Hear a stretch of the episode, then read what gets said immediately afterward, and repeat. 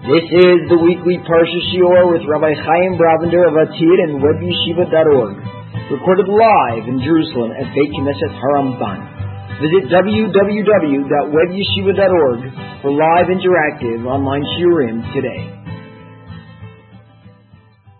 Okay, this is what we're going to talk about. Vayakel Pekude, that's the, these are the parshiot of this coming week. Vayakel Pekude, as you know, a parallel to Truma and Titzaveh.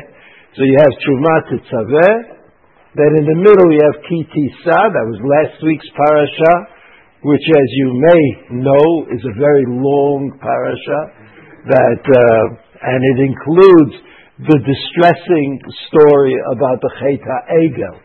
Right, that no matter how you cut it down, the Cheta Egel, that it remains kind of a little distressing to think that after Kabbalat Torah, the Jews did something that was terrible. Like whatever the definition of terrible is, it was terrible.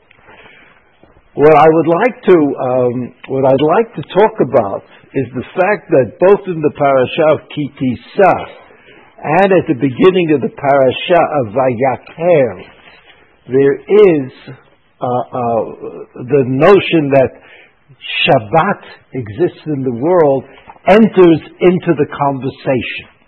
And the question, of course, is, is why? Why, when you build the Mishkan, does the Torah have to tell us about Shabbat? So if we look at the first source on the sheet, it says, Sheshet Yamim Te'aseh Milacha Te'aseh. For those of you who remember anything about Dikduk, Te'aseh is a nifal. Nifal. Nifal means passive. Something that uh, I don't do it, but it becomes, right? A passive kind of a verb. I know that grammar is not beloved of people whose native language is English. Whether they're from England or from America or from Canada, it doesn't matter. But this is important to remember. It could have said, the Torah could have said, ta'aseh, melacha, right? An active form. Instead, it uses the less common and uh, noticed form, te'aseh. So, sheshet yamim te'aseh melacha, b'yom hashvi yelechem kodesh, shabbat shabbaton l'Hashem, kol oseh bo melacha yumat. So that's what the pasuk says at the beginning of Vayakel. This pasuk is a directive about Shabbat. You have to keep Shabbos. And in the directive about Shabbat, it says Shabbaton and Kodesh, right? Kodesh, Shabbaton, those are the words that are used to describe Shabbat. Rashi says, you see the Rashi? Hikdim lahem azharat Shabbat litzivui melechet hamishkan. The beginning of Vayakel, the parasha of, of Vayakel is about melechet hamishkan building the building. You remember, maybe, you should remember, that the parasha of Truma is about, what's it about? Klei HaMishkan, right, the Kelim. And then the parasha of Titzaveh is about Binyan HaMishkan, the, the building, the structure that, uh, that the Kelim were put into. Uh, in the parashiot of Vayakel and Pekude, that's reversed. Vayakel is about the building, the Mishkan, and Pekudei is about the Klei HaMishkan. And the Medrash says, the Medrash says that, uh, that Bitzalel, uh, Bitzalel, you know, wonder like, what did Moshe Rabbeinu need Bitzalel for? I mean, what, what was Bitzalel's contribution? So Bitzalel contributed a pragmatic position. And the pragmatic position that, uh, that, that Pesala looked at the Parshiot of Truma and Tetzaveh, which already existed, and he said there's something wrong. It can't be that God wants me to build the Kalim before I build the Bayit.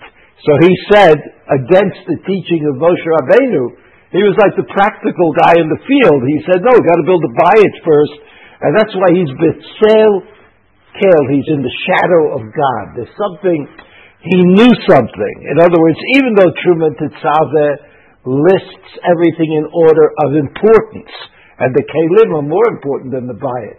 Nevertheless, Bezalel said, how could you have kelim? How could you have an aron kodesh if there's no place to put it?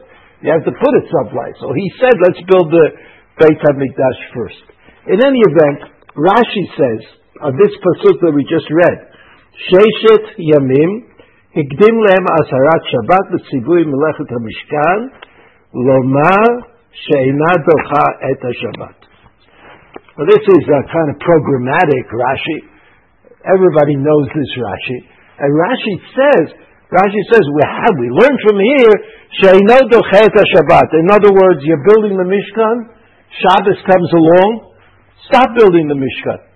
Don't build the Mishkan on Shabbat. So, of course, the question that you can ask about Rashi is, I mean, who said I needed this information? Why would I build a Mishkan on Shabbat? Everybody knows that the prohibitions of Shabbat are ultimate, and they only are refined in a case of Pikuach Nefesh. If somebody has to be treated for a very serious medical problem, even if it's not such a serious medical problem, right? Today, every medical problem is very serious.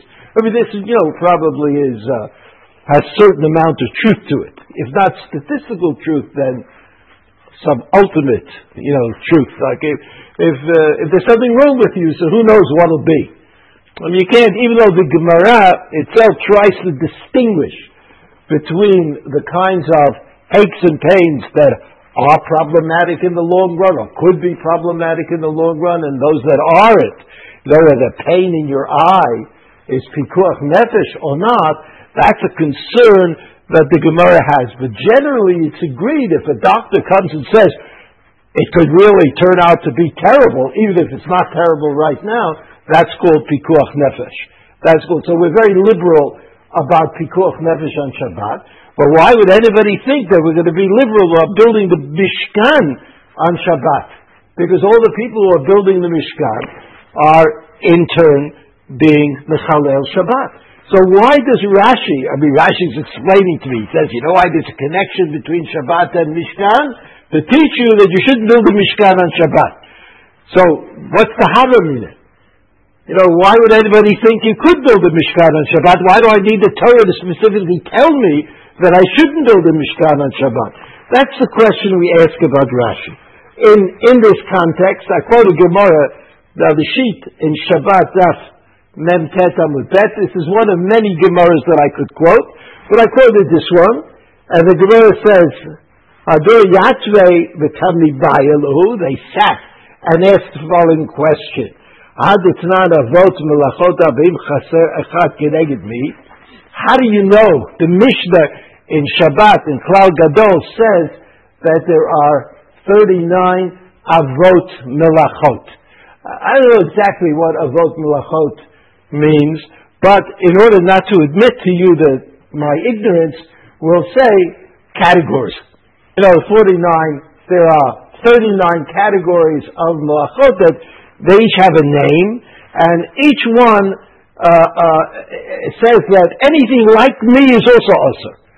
That's what an av belachav means. You could use the word prototypical, which is even less understood, but sounds good.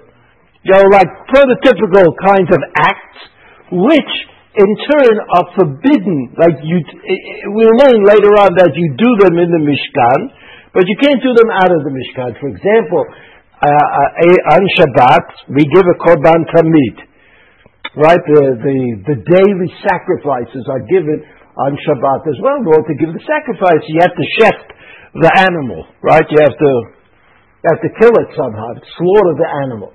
So we don't do that on Shabbat outside. We do it in the mish, in the Beit Hamikdash, but we don't do it outside of the Mikdash. That's an av melacha. So shchita, you can't do shchita, you can't do wounding, you can't do anything that looks like shchita, you can't do either. So the the um, the Gemara says, "Avot v'lachot arbim chaser echat keneged mi." Amar lu Rabbi Chanina bar Chama keneged avodot hamishkan. How do we know that there are thirty nine? How do we know there are thirty nine avot melacha?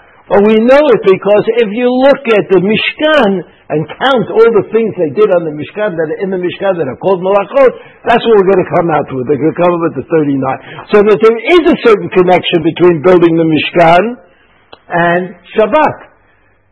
Right? There's a certain connection, but that connection only takes place when? After the Mishkan is built. Mishkan, Mikdash, right? These are interchangeable terms. They're, Mishkan refers to the tabernacle in the desert, and Mikdash refers to the Beit HaMikdash. So there is a connection between Mishkan and Shabbat. What's the connection? Whatever I do in the Mikdash on Shabbat, I cannot do outside of the Mikdash. That's why I know what the specific prohibitions are. But this doesn't really help me to explain why somebody would think that you could uh, um, that you could build the Mishkan on Shabbat. What's one, you know, it doesn't, it doesn't really inform me about that. I want to read another pasuk. The beginning of the parsha of Pekudei, right? This Shabbos is Vayakel and Pekudei. This pasuk, the first pasuk we read is from Vayakel.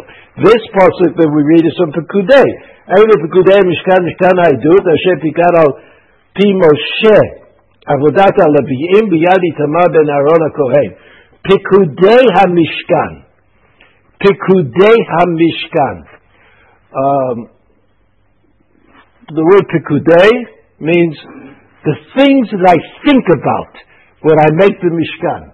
Like, what do I need? What are the ingredients? What are the like, what is the material that I need? So Rashi says, the parasha zo נמנו כל משקלי נדבת המשכן, לכסף, לזהב, לנחושת, ונמנו כל כליו וכל עבודתו.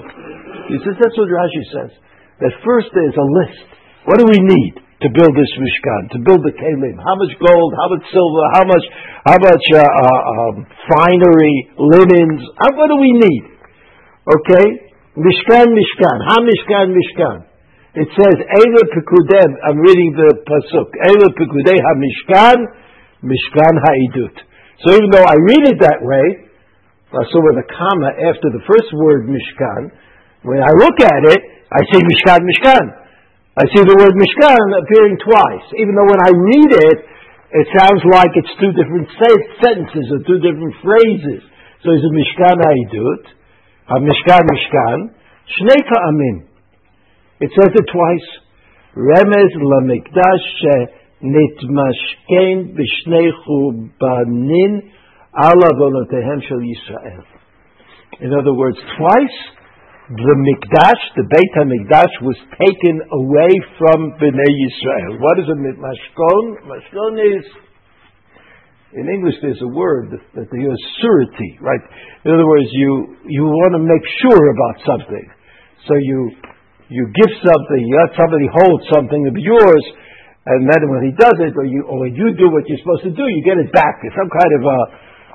So, so the Mishkan, what Rashi says is that this word Mishkan, which appears twice in the pasuk, refers to the fact that the Beit Hamikdash was destroyed twice. Okay, and why is it called uh, Mishkan Ha'idut? The next Rashi, Eidut li Yisrael Sheviter lehem HaKadosh Baruch Hu ha'egel. This is a, not, a, not an unimportant statement by Rashi. Rashi understands the story of the Chet HaEgel. The story of the Chet HaEgel as a story in which Viter lehem HaKadosh Baruch Hu al ha'egel. HaKadosh Baruch gave in. He Kodesh Baruch said to Moshe Rabbeinu, they should be punished, destroyed. We should start over again. Moshe Rabbeinu said, no, no, no. What are they going to say? What are other people going to say? HaKadosh Baruch Hu viter. HaKadosh Baruch Hu did not punish the Jews for the Chet HaEgel. So he says, Eidut li Yisrael, the Mishkan, gives witness to Bnei Yisrael, ongoing witness, Shevitel HaKadosh Baruch Hu Masa Egel that HaKadosh Baruch Hu didn't forgive them, but didn't punish them for the Chet HaEgel. What?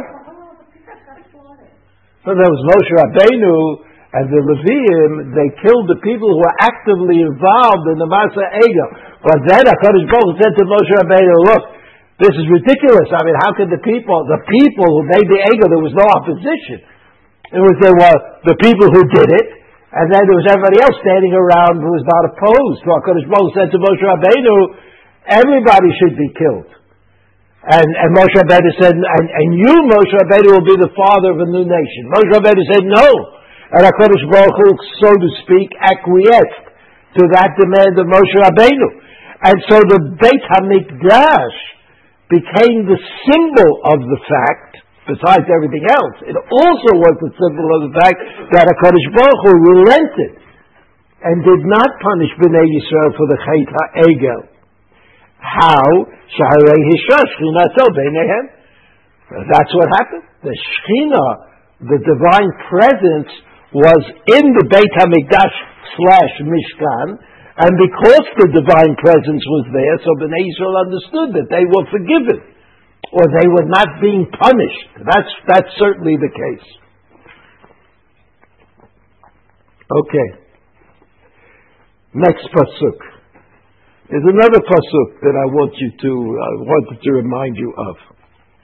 And that's the pasuk in uh, Shirat, Shirat Hayam. You remember, Shirat Hayam is relevant, is relevant to us because on Pesach, on Pesach, you know, we say Hallel at night, right? We say Hallel at night. We say part of Hallel before we eat, and part of which sort of is like the end of the Magid. Right, you know, how the Mishnah says you tell the story somehow, and then, the whole dor v'dor chayav adam l'r'ot that smoke iluhu yatzam Mitzrayim. That comes after the Magid. So, well, it's part of the Magid, but it's at the end. Fikach b'chol v'dor chayav adam l'r'ot that smoke iluhu yatzam Mitzrayim. And then, lefikach, that's what the Mishnah says. Lefikach what? Chayav adam l'hodot, l'halel, l'shabech, l'chales. You have to say halel. So right after the Magid, we start saying Hallel, the paragraphs of Hallel. We said two paragraphs of Hallel, right? And then we say Dor and everybody's happy. After we eat, right, we say Birkat Hamazon, and then we finish Hallel. And then we finish Hallel. And that Hallel that we finish after Birkat Hamazon, everybody should know this perfectly because even though you might be a little drunk by this time, you never, I mean, not drunk, it's just we drink wine, you get sleepy. But sleepy is also good. You, uh, but still, you remember, you say Hallel. That Hallel that we say after Birkat Hamazon, which continues into what's called Pirkei Shira. Pirkei Shira? Pirkei Shira is the means that it's not the Hallel that I say about something that happened in the past. It's the Hallel that I say about something that's happening. What's happening? Chayav Adam, that's what's happening. So there's a difference between, that's why we say Hallel twice on the night of Pesach. Right, we go to Shul, and you say Hallel, and you make a bracha. Hashem Sivanu. Who, who's with Sivanu? The Rabbanan, the Chachamim, they don't say Hallel. So we say Hallel. We're soldiers. We say Hallel. We don't have to be excited about it. But we understand that that's the, like if there was a miracle, we should say Hallel. So there was a miracle on Hanukkah, there was a miracle on Sukkot, there's, so we say Hallel. And there was a miracle on Pesach. What was that miracle called? Yitziat Mitzrayim. Yitziat Mitzrayim. We go to Shul, we say Hallel. But when we say Hallel at, at home, at the Seder, that's called Shira. That's called Shira. Shira means I'm carried away. I'm not able to control myself. It's like, you know, you could speak about poetry in that way. You know, there's a poetry and writing a column for a newspaper. Writing a column for a newspaper or a magazine, you're like, here are the facts. In fact, when you learn how to do that, when they teach their courses, they tell you what should be in the first paragraph, what should be in the second paragraph, how, how people's minds wander after they read 72 words. Right? That's called a column for a newspaper. That's, it's not you. It's your pen. But it's often not you. It's you're writing it the way you're supposed to write it. Shira is something that only you can write. Only you can sing the song that's in your heart. So what is the example in the Torah of Shira? Shira Hayam. Right? The people were saved. They understood finally what they were supposed to understand. Vayamidu Bashem Moshe Abdo. That's what happened at the time of before Shirat Hayam. Vayamidu Bashem Moshe Abdo. So Vayamidu Bashem Moshe Abdo produces a, produces Shira, and Shira has the extra special quality that it often approaches prophecy, and that's why in Shirat Hayam this pasuk appears, which of course we know very well because we say it every day. To be a movati machon l'shiftecha fa'alta Hashem machon, a place where you will sit you have done Hashem, Mikdash Hashem Kodenu Yadecha, right? The temple, the Mikdash, which is what we're talking about, Kodenu Yadecha, you God are going to produce, establish, determine, like what are those words? So that Shirah necessarily also contains prophecy. In other words, what were they happy about? They were happy that they were saved. Right? Shirat. They were saved. What were they, what are they talking about? They're talking about the future. That's the difference between the mitzvah of Hallel, which is about the past. I'm happy that something good happened in the past. I'm happy that there was a miracle on Hanukkah. I'm happy that the Hashmonaim won in the battle against the Greeks. I'm happy. But that doesn't mean that I'm happy right now about anything in particular. But on Pesach, I'm not only happy about Yetziat Mitzrayim, but I'm happy about myself. I understand something. Something is, uh, so I remind you that in Shira, there is prophecy. And that prophecy is here, Mikdash Hashem Yadecho. Rashi adds, very interesting, uh, very interesting comments. Taviemo. Taviemo is the word tavi. Tavi otam. Tavi otam, right? Rashi says, Nitnabei Moshe shelo yikanes la'aretz, lekach lo na'amar tivi'enu.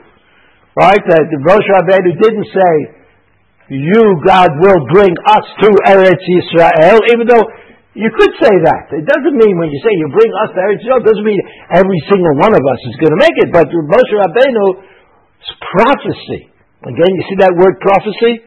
It comes up. Here's Moshe Rabbeinu. He's in his exalted state singing Shirat Yam about what God did. But he, and he prophesies. First, I know that I'm not going to come to Eretz Yisrael. Machon l'shiftecha. Machon. Mikdash mata mechuvan keneged kisei shamala asher pa'alta. Why is it called machon l'shiftecha, a place where you sit? So Rashi was not a Kabbalist. Rashi was not a Kabbalist, but there are these ideas that became very popular amongst the Kabbalists. Machon l'shiftecha, that there's a place where God, there's a place in heaven. Right? There's, there's always this, this idea that even God is, even though we know that God is every place, there is this idea that God is someplace. God is more someplace than other places. And therefore, uh, uh, it's with that notion that we can understand what the Beit HaMikdash is. Right? For people who come from Chutz like I think everybody here does, people who grew up in Chutz we don't have uh, uh, the notion of place. The notion of place, you can have it anywhere.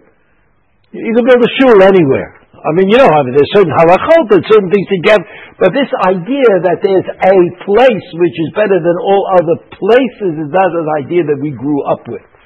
Whereas if you live in Eretz Yisrael and you go to the Kotel to daven, so you have some idea. I mean, it's not quite the same. Of course, I understand there's no Beit Hamikdash, but you have the idea that there is a place where the accessibility to God and the accessibility of God is greater automatically. You just go there. You go there. So I think the people who, well, I don't know, I really don't know, but I can think for myself, it's an idea that strikes me as being odd. Whereas I think my children are more comfortable with the idea that uh, that there's a place. So Rashi Rashi says this. Listen to Rashi. Mikdash Hashem Kodenu Yadecha. That the last phrase in Rashi. Hatam alav zakef gadol. You don't see it here in the, but on this, the zakef gadol is a tam for where they lane. You know, when they read the Torah, so there are these notes one, there's a note called Zakef Gadol. Zakef Gadol, which has two parts to it. At the bottom, under the word, is like a kind of a, I don't even know what you call that. Yeah, but that's just using another word that, what do you call that in English? You know, like a thing, it's like a sign like this. An angle bracket? Yes? Oh, that's good, I like that. It, that's what it looks like. It looks like this. And then the other half of it is two dots above the word, right? It's this angle below the word, and two dots, and it's called, we would call it a ta'am mafsik. All the, all the ta'amim are either mechabrim, they either connect things together, or they divide them. So Rashi, we don't know if Rashi was about Koreh, but he knew about the ta'amim. So he says, he said, this ta'am, zakef, uh, zakef gadol, is a mafrid. It's, it's though you, you, have to read the pasuk. Mikdash, comma, Hashem konenu yadecha. Not Mikdash Hashem, but Mikdash, Hashem konenu yadecha, a Mikdash she'olam, uh, slicha, I'm sorry, Mikdash, Hatam alav zakef gadol, afrido mitevrat Hashem shelacharav. המקדש אשר כוננו ידיך השם. The מקדש which you, God, have created, established. That's how you should read those psukim.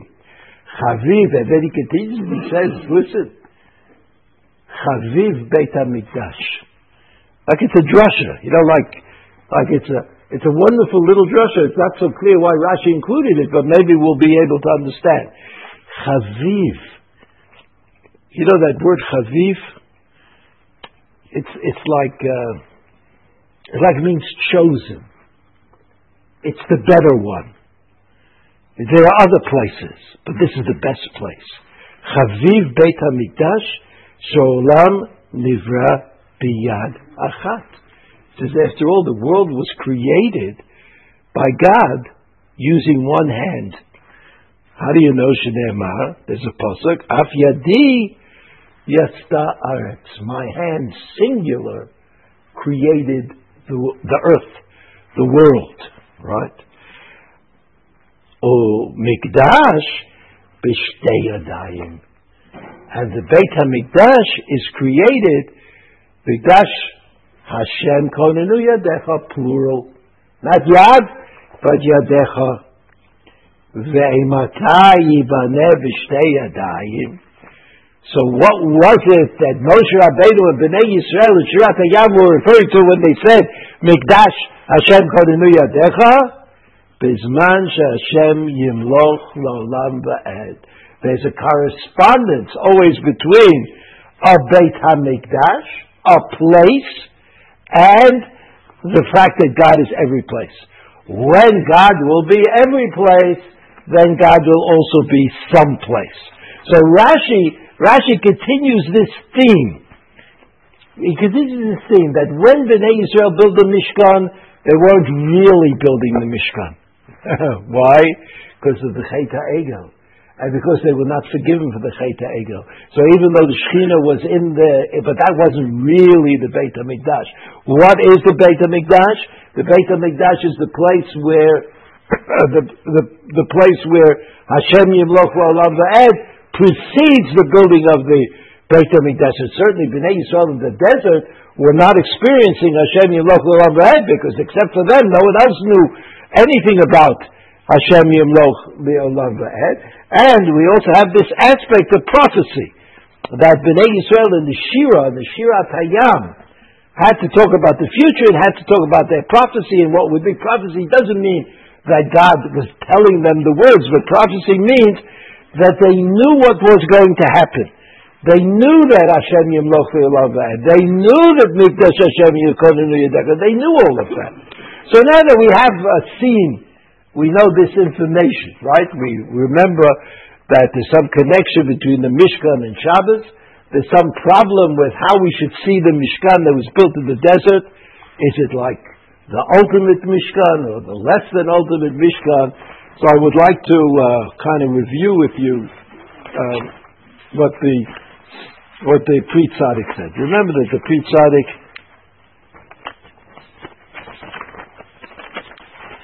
the Pri Tzaddik was from the school of Ishbitz. and he was a Rebbe in Lublin. In Lublin, my daughter's going to Poland. But you're going to Lublin? Efron? What? You don't go to Lublin? You go to Lublin? So that's where the Pri Tzaddik was. And before him, the Torah Emes. Right, they were the first ones in Lublin. Before that, their Rebbe was in Ishbitz. What? Who? Well, it was a long time before. It wasn't like a direct uh, connection. But you'll see the grave of the Chozeh in Lublin. That you will see. But the grave is not exactly in Lublin, it's outside of Lublin. I don't know if graves are such a big deal, but uh, maybe. It's, uh, it's, very hard to read what it says on the grave. You have to get a, uh, to get a postcard. And then you'll be able to sit and try to figure it out. So this is the Pri Tzaddik. The Pri Tzaddik, as I told you in the past, was we were very fortunate that the Pri Tzaddik did not attract many Hasidim, and therefore he was able to write many books, of which we now are able to benefit, from which we can benefit. If he had Hasidim, he'd have to, he would have had to deal with them, which would have been bad for us. So, you know, who knows what's good and what's bad in this world? You know, it's hard to tell. So, what? When did he live? Okay, he died in the beginning of the 20th century. The, what's his name? Yeah. Tzadok HaKohen, Rav Tzadok HaKohen Lublin. I think his family name was Rabinovich. Yes? Oh, okay. Shalom Yankov, it's good to have you. Rabinovich. But Tzadok, everyone calls him Tzadok HaKohen. Because he was a Kohen. In fact, when, when the Torah Emes became Rebbe, Torah Emes was older than Rav Tzadok. But the Torah Emes, Torah was Rav Leibel Eger. That was his name. You know, like Aryeh Leib, Leibel Eger. He, Leibel Eger was the grandson of Rabbi Akiva Eger. Rabbi Akiva Eger was the ultimate misnagid. The ultimate misnagid. His punishment was that his grandson was the ultimate chassid. Ah. Things happen. We don't know how they happen. Just don't know how they happen.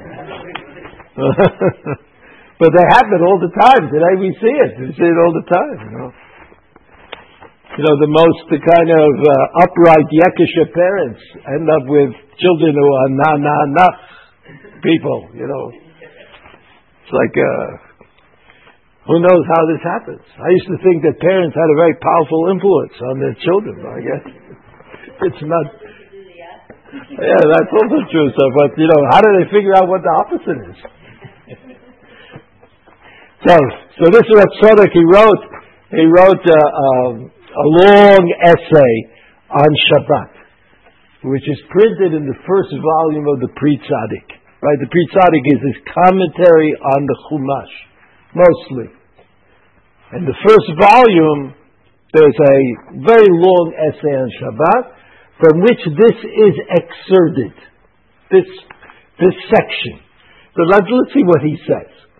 הקדימה התורה מצוות שבת ומלאכת המשכן פרש פרשת ויקל, וכן בפרשת כי תישא. אחר שאמר לו, ראה קראתי בשם בצלאל, and he's, he's like setting it up now. This is what says in the parsha of Ki Tisa. He says, לצוותו על מעשה ידם של צדיקים, מסירו ואתה תדבר וגומר שבתותיי לדעת כי אני השם מקדישכם. Okay, I can look at it, I can show you the psukim. It's in Perek Lamed Aleph, Pasuk Yud Gimel. That's the pasuk that he's referring to. You can look it up. Ladat ki ani Hashem mikadishchem. And this is what interests him. These words. Ki ani Hashem mikadishchem. I, comma, Hashem, comma, mikadishchem. I make you the community holy. I mean, I'm using the word holy, even though it's, it may not be in such a good translation, but it's a common translation, right? Mikadishchem. Lakdim the Shabbat, shemitzad Hashem yitbarach ba'atzmo makdim lekadesh adam, chodem shiyavo adam litkadesh. So, he has this idea that the word kedusha, that the word kedusha could mean a state that is imposed on, on us, and could also mean a state that is achieved by us. Let me say that again. In other words, kedusha is something that might be given to us from God, like nivuah, prophecy. In other words, we can, each one of us can prepare ourselves for prophecy we could study Torah, we could have great uh, uh, midot, and we can live in the best possible way, but we won't necessarily become prophets. This is what the Rambam explained to us. We'll only become prophets if God decides to devolve the prophecy upon us. The same thing is true with this word kedusha. There are two aspects to it. One aspect of kedusha is that God imposes upon us, gives us the opportunity, makes it possible for us. And the other possibility is that we can grab at it. We can try to yank ourselves up this ladder of Kedusha.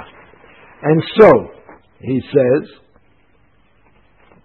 he says, a makdish, kedushat ladat. That's not from ladat. That's the sixth line. כי אני השם מקדישכם, להקדים הקדושה דשבת, שמצד השם יתברך בעצמו מקדים לקדש האדם, קודם שיבוא האדם להתקדש. That's what Shabbat is. Because Shabbat, it just comes. It comes, and, and since it is uh, uh, that Shabbat,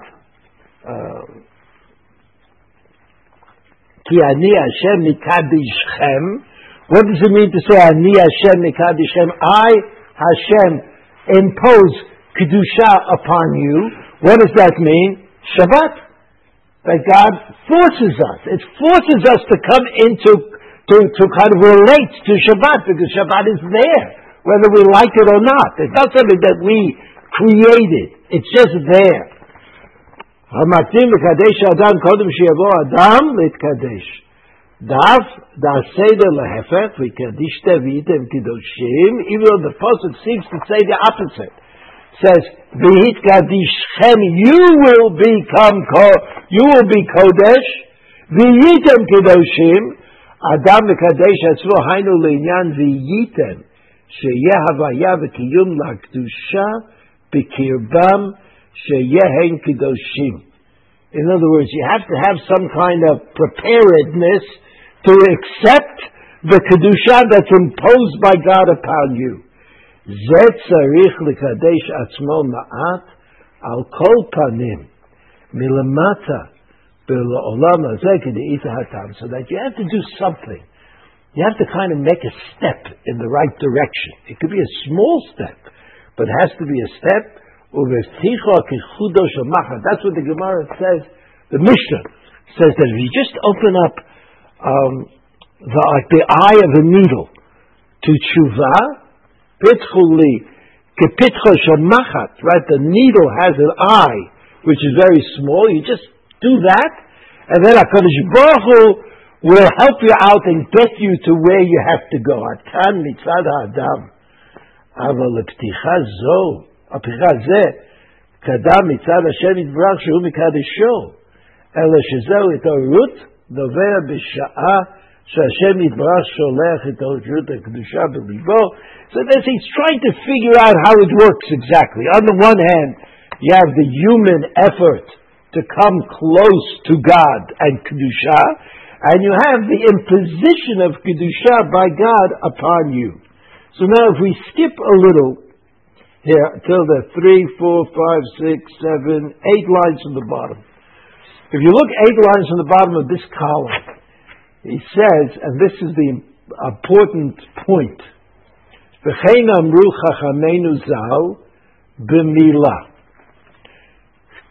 Right in the Gemara, Rav Loza de Mila Shabbat, discussing the laws of Milah, it says, B'liyom chet, yavo alav Shabbat. When do you, when do you circumcise a child? On the eighth day. Why on the eighth day? Because you always pass a Shabbat. If you do it, in other words, why not do it on the third day, on the fifth day, on the seventh day? I mean, uh, uh, it, it, the eighth day doesn't mean anything medically. I mean, I suppose that somebody wrote something about it sometime, but in fact, it's not, you know, such a devastating thing that it couldn't be done earlier or done later. What's eight? Where did the number eight come from? So he's, I mean, I know it's a pasuk of the Torah, right? Biyom Hashmini Yimol Bizar Olatov. I mean, where did the Torah think that A, why did the Torah think that A was so important? He says, Kadesh Yavor Alav Shabbat. So that the child should have lived through a Shabbat. Ki Hamilah Hu Hatchalat Maasei Yedei Adam Beguf Adam Atzmo Litakno. He says, after all, Mila is a response to the divine demand. Like God said, I made you almost perfect. Now perfected.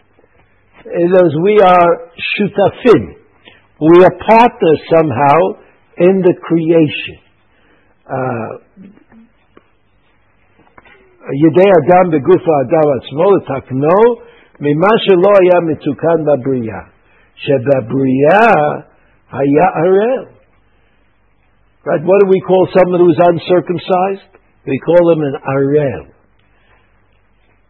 והשם יתברך רצה שגמר תיקון הבריאה יהיה על ידי פעולת אדם שרצה לזכות את ישראל.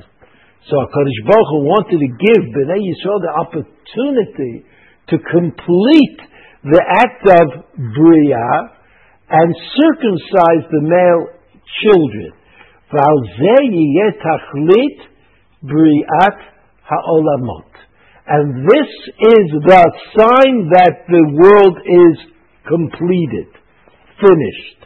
Okay, Briat Ha'olamot.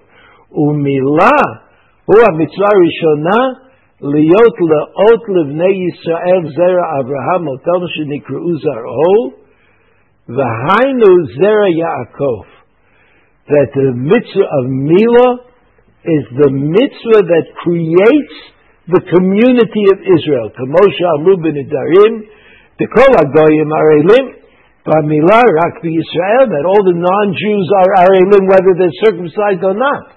It doesn't make any difference.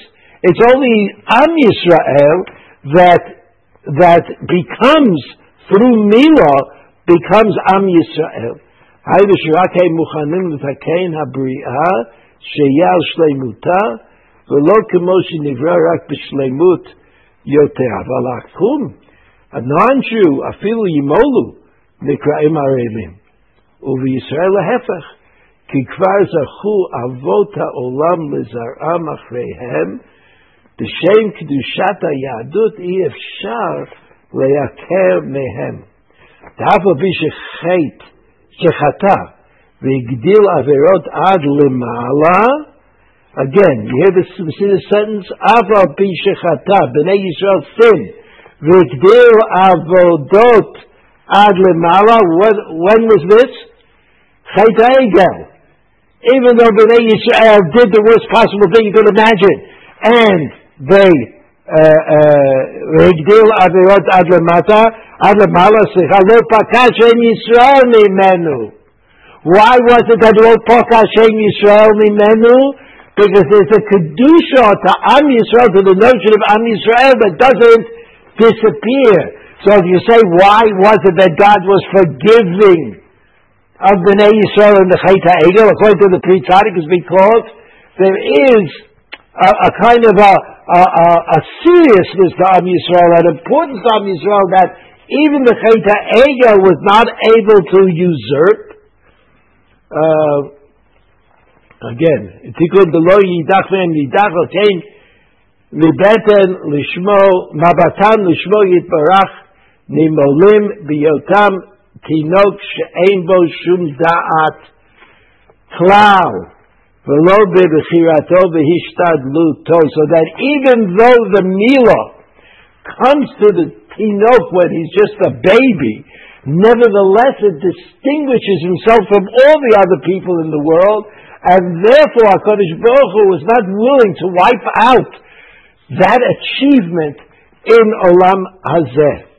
Now if you skip a little bit, to uh, three, four, five, six, seven, eight, nine lines from the bottom, the word Vitzarich.